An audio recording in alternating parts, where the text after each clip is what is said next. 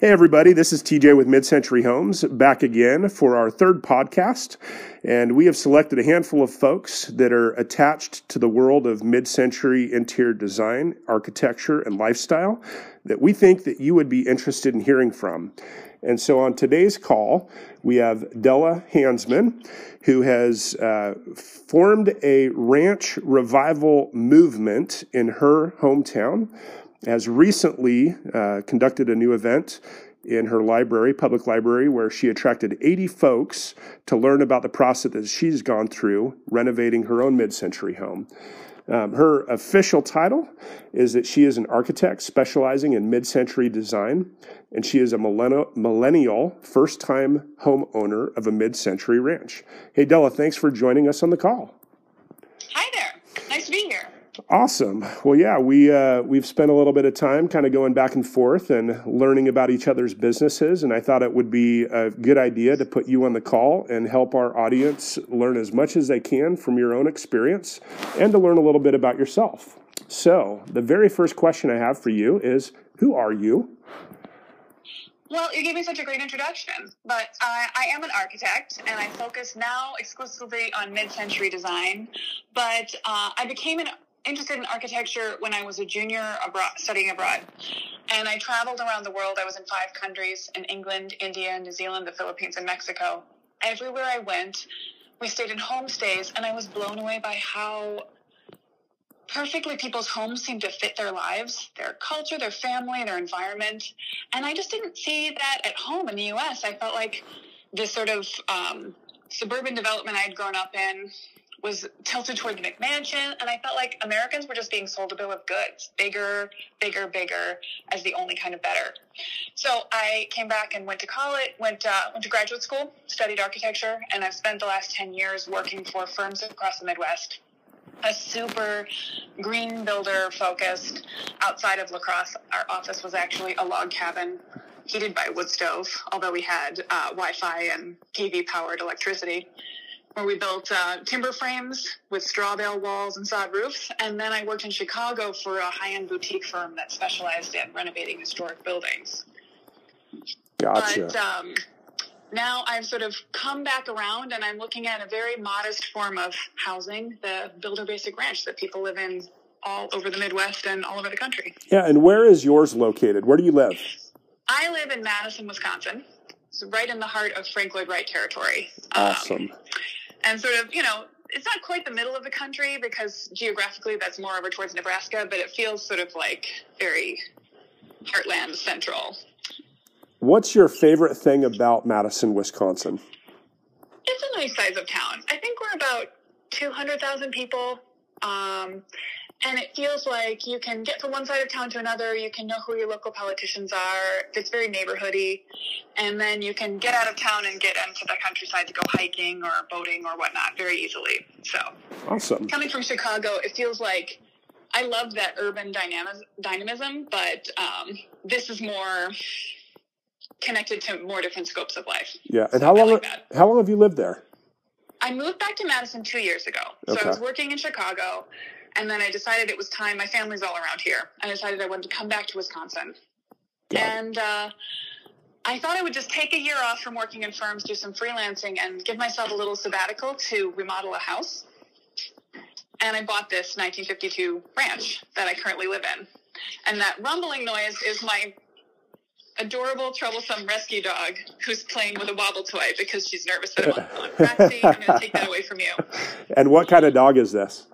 She's a mix. Um, her most visually dominant part is actually a Doberman, which when I got her, I was told she was nearly full grown and she was just this skinny little black and brown pup. Um, but she then put on 20 pounds and her chest evened out and she's, now she's got a Doberman bark. So I've got this like aggressive guard dog. But actually she's a cream puff. She's yeah. afraid of little terriers that bark at her. That's hilarious. So, right, so she's been bribed with peanut butter, so now she'll be quiet. Perfect. So, um, tell us a little bit about the last couple years of your life and, and what you've spent the majority of your time on over that period of time. Right. Well, I had this complete turnaround. So I thought I was going to take some time off and do a remodel project. I bought a 1952 ranch partly for the same reason I've picked every place I've lived since college. It's two blocks from the library. Um, it's a you know it's a wonderful little house. It's so practical. It's the right size. It's easy for me to think about working on it, and I just I've always liked the mid-century period.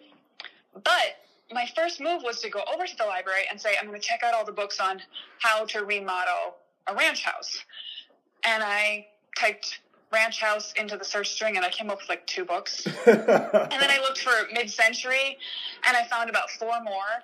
And everything I found was either 20 years out of date or set in California. Mm-hmm. And I just mm-hmm. felt really frustrated. So I started to talk to people about it. I started a blog. I'm an architect, so I felt like I have the expertise. I just wanted to know what other people were advising. And it turns out people are advising you to do nothing with a non-architect level mid-century ranch. They're just not talking about it. So yeah. I wanted to put some information out there. I did historical research. I walk around my own neighborhood and sort of photo document it. I started an Instagram account, which I figured would be for me.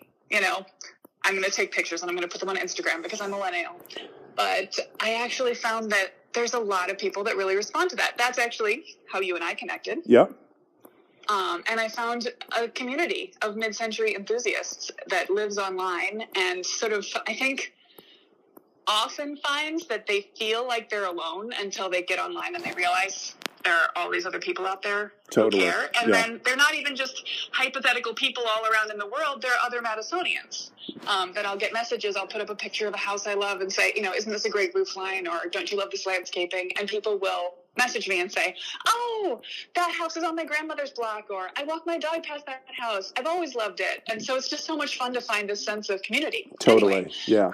So I've been building this up, and now I am actually specializing my whole design business towards mid-century architecture. So I really live and breathe it. I'm both renovating my own home in my free time, I guess now, yeah, and yeah. then also I'm thinking about design all day, every day, in front of my computer. Totally. And and I'm curious, this transition that you decided to jump headlong into, how long did you take? What was your process that you went through from a timeline standpoint to decide that okay, I'm going to do this? It's it's been very gradual. I feel like I've just been like slowly turning a big uh, boat around. You know, it was not a right angle turn, but I started working on the house and I started talking to people about the house. And then I started a blog about what I was doing and the sort of historical background of why. And then I actually went to a writers conference that's located here in Madison, but it's regional, and pitched the concept of this as a book and got a lot of amazing feedback from agents saying like, yes, I think that that could be a book. But first, uh, you need to prove to an agent and then a publisher that other people would care about this. So what's your social media presence? And I thought, I, I don't have one. So then I started an Instagram account and I found that there, there is an interest. There are all these other people that care. So it's just been kind of going along. And then it was really, I think only in December or January that I decided I'm nowhere on the road towards putting a pin in this and going back to work for another firm to do generalized residential design. Yeah. No, this is going to be what I do now. This yeah. is my focus. This is a business. So it's yeah, it's been sort of like baby step process to I now feel like I'm kind of at an end point of decision, but I'm sure I'm actually just going to continue on this journey of getting more and more crazed about mid-century and finding more and more people who share that craziness with me. Totally. And I'm curious also um, would you have called yourself a, a mid-century enthusiast 3 years ago, 4 years ago? No. Okay. I wouldn't. Um, which is funny because I probably should have, but I wouldn't have. Yeah. I, I mean, I'm I'm sitting here at my desk looking at my living room furniture, which is um, hand-me-downs from my mother that she got from a, a Scandinavian import store in the 1960s that she worked at. I've had this furniture since I moved out of home. I love it. I prize it. I think of it as like antique vintage, even though it's you know just what was not wanted in the family at the time. And that's always been true. Um, I loved my grandparents' house growing up. It was a 1955 ranch in Racine, Wisconsin. And I thought it was stylish and trendy. And I loved that they had, they really, really living in a time bubble. Like they had never updated. They had to replace their carpet in the early 2000s and they went out and found Cinnabar shag carpet. I think it was the only place in Wisconsin that sold it. Yeah. Um, and they got that two inch shag. My grandmother wore heels every day and she would trip on it. I don't know what she was thinking, but they loved it. And I love the time capsule nature of it. But I still, I think as a designer, it wasn't the trendy thing that it was now. And I didn't have a name to put on it. Yeah. I think. I was sort of unaware of how to encapsulate all of the things I liked about it until I started looking at it straight on. Totally. And then it felt like everything came in yeah. to why I love its um, right sizedness and the flow between interior and exterior spaces and the emphasis on handmade quality, even in a builder grade house. These are all things that are wonderful about mid century homes. Right. But I wouldn't have been able to to label myself that way. Yeah.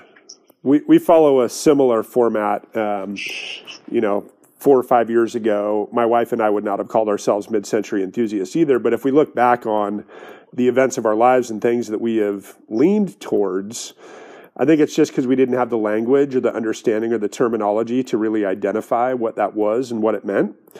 Um, until we, you know, probably picked up a copy of Atomic Ranch magazine um, Which and, is so inspirational. Yeah, and uh, and then just you know keep learning, keep learning, keep learning. You know, a little while later we go, oh my gosh, I think we're totally into this. yeah. Well, and it's funny too because I think I was open to the idea, but wouldn't have called myself that, as right. opposed to I have now converted my whole family. My sister's apartment is entirely furnished in mid-century modern. She has a bigger budget than I do, so yeah. it's really lovely stuff that I help her choose and then mildly envy. And my parents have really come around. Although when I bought this house, they thought I was nuts. Yeah. They walked into it. I walked into it and said, "Oh, this is like my grandparents' house. I love it." And they walked into it and said, "This is like your grandparents' house." Why? Yeah, exactly. I, I, have now you've been able to articulate to them, and I think they've really come around on it. But I think a lot of people take the sort of uh, less appreciated qualities of mid-century design as just like the air. It's around us. It's basic. It's average. Whereas I think, and that, and that can be true. You know, when it's not maintained properly, and when you're not featuring the sort of best parts of it, it can seem like, oh, that's just baseline. Totally. But if you do pay attention to the details, and if you heighten some of the sort of design ideas behind mid-century, you can find something to adore in even the most sort of contractor basic house from the 50s and 60s. Yeah, absolutely. Totally agree. Yeah. And and we've also found this process to be true in our real estate company as we've led home tours and you know, the yeah. other other event-based uh, documentary showings and things. You know, we'll ask people, "Are you mid-century enthusiasts?" and every now and again we'll catch somebody that says, you know, I'm not really sure, but I might be becoming one. it's a process. It's yeah. really fun. But I don't think, I mean, it is trendy right now, but I don't think people are falling in love with it because it's trendy. I think they're falling in love with it because of its qualities. Yeah, absolutely. I don't disagree with that at all either. So, um, a couple questions for you about your own renovation project of your 1952 yeah. home. Um, give me uh, maybe two or three of your biggest um, remodel components, things that, that you've invested heavily, you know, in time and money as you've been renovating your home? What are the big ones that you've tackled? Yeah. Well, the first big task I took on, it wasn't very expensive and it wasn't a huge change, was just to paint the house. Um, but it was necessary because it was peeling paint and it was lead and it was getting into the yard and it was kind of a gross color in my opinion. It was not a, it was a bad version of mint green. Um, so that actually took me my first fall and then spring was just to, I did it myself, scraped and painted the house uh, with some help from my dad, although he broke his foot right at the beginning of the process, so he was less help than he wanted to be. really impressed on me the value of a one story house. Not that everyone needs to DIY their own scrape and paint job, but I couldn't have done it any higher than uh, on the ladders and system that I created to get up to the top of the gable ends. Right. So that made it felt like a big change. It wasn't a really it wasn't a design change. Um, the next thing I tackled was the basement, and that it had been it was sold as a finished basement. It had sort of um, linoleum tile on the floor, wood panel walls, and an acoustic tile drop ceiling, but it had some water issues. It was moldy behind the walls. The wiring was not to code, and the layout was really awkward. So I ended up stripping it back down to the walls and structure and building it back up, which was a huge investment of time and energy. I actually cut, well, I had a contractor cut the hole in the basement wall, but my dad and I built a retaining wall, uh, window well, to create a legal basement, uh, a legal bedroom in the basement. Yeah. And then there's a den space, and we actually also added, we um, again had someone jackhammer up the floor and lay the pipes, but then we concreted back over to create um, plumbing for a new three quarter bath in the basement. Okay. Um, so that was a really satisfying project. It's not quite done because the shoemaker's children always go barefoot, and I would always um, feel more uh, drawn to like focusing on the next blog post to tell people about mid-century or do the next client project than like getting the trim attached to my doors downstairs. But now the doors are in, so it feels like it's it's sort of working. Yeah. Um, and then the third major thing that we've almost finished is attaching the house to the garage. There had been a breezeway that separated the house and garage, and there was a door from the house out into the breezeway, but not actually a door into the breezeway from the garage. So you had to go out the overhead garage door to get out of your car and into the house. Right. Very silly. Yeah. Um, so I've attached that with a mudroom um, in the existing breezeway space. Okay. Which will, and when that's finished, it'll be a miracle of modern convenience. And frankly, not even an idea that was unknown in the mid-century period. It was just slightly more high-end. Yeah. And, uh, this house was, you know, 1952 wasn't the crush of the post-war building crisis.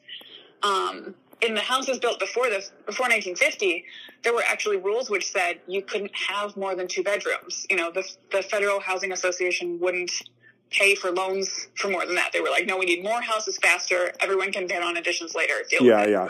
But even in 52, they were still sort of doing everything the minimal way as fast as possible. Yeah. The thing I haven't done yet that I still will do is to reconfigure the kitchen and to open up the living room, basement stairwell, and kitchen to each other. Okay. I love um, the my my kitchen is a time warp, and I actually love that about it. But it's one of the things I when I'm thinking about the design of mid-century houses. One of the things that really has changed and often needs updating is that the people who live in them are different. Our lifestyles are different, and kitchens were built in the 50s for one person, probably mom, to do all the prep and basically spend the time cooking in the kitchen and then come out of the kitchen to give food to the family. But now, every member of a family is in and out of the kitchen. People hang out in the kitchen. It needs to be more of a social space. So I need to reconfigure it such that there's room for an island. In this kitchen, it'll actually be a peninsula because space is really snug. But that will allow people to have more social space. Me and the next people will have more social space in their kitchen area. Yeah. Now, you've touched on a really big point. I think it's a lot um, occupying the minds of a lot of mid century enthusiasts, is like you just stated. The modern day family has different requirements for the kitchen Yeah. dining space than they did, you know, 60 years ago. And it is interesting when you talk to preservationists.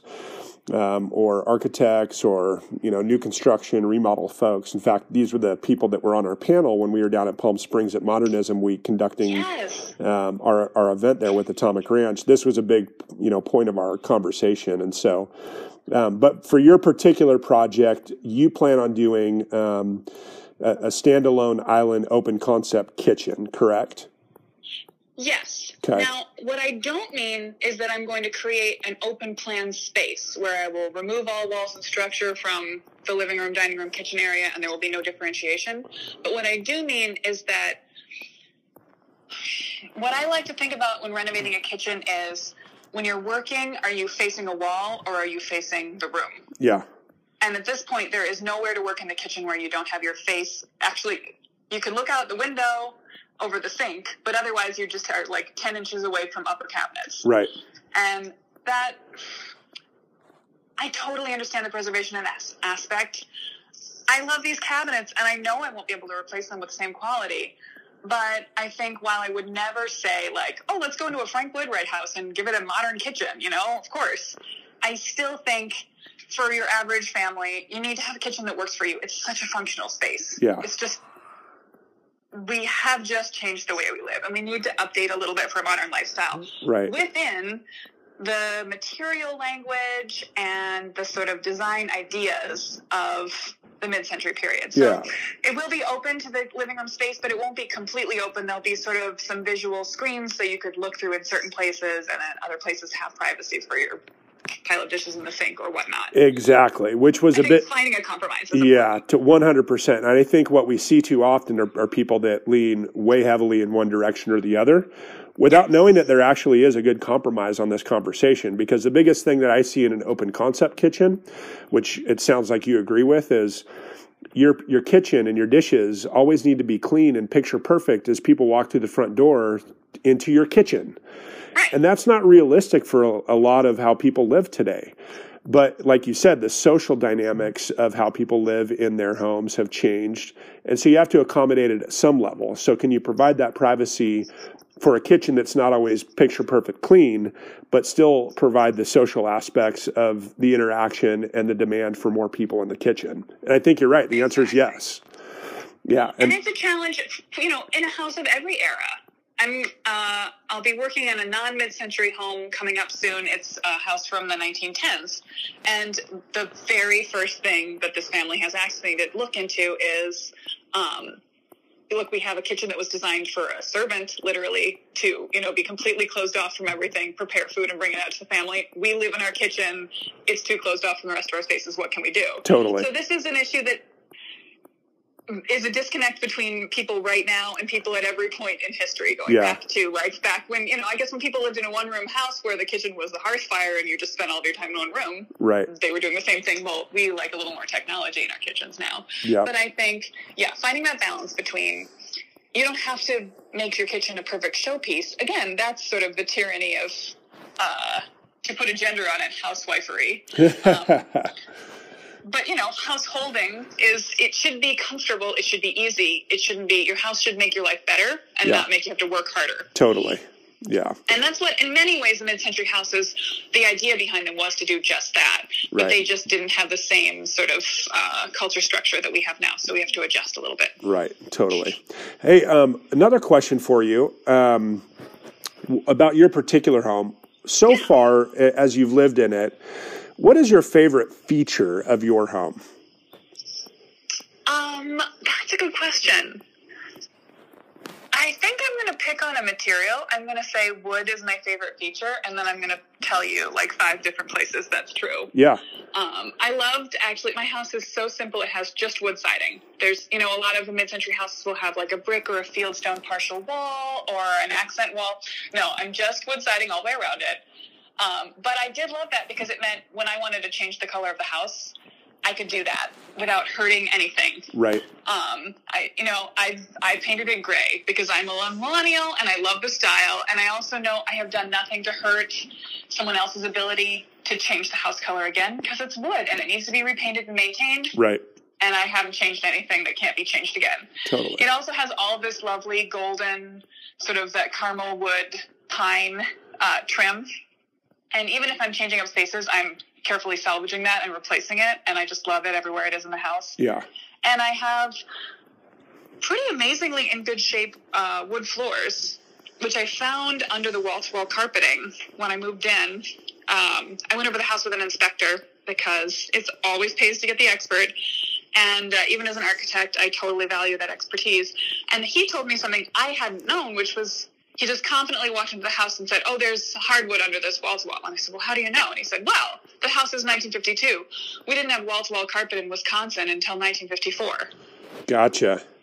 And so I pulled up a corner, and sure enough, it's this gorgeous honey toned oak. And um, when we actually did get around to pulling out all of the carpet, I dragooned my dad into helping me. We rolled it all up and then pulled up the carpet padding, which was stapled down.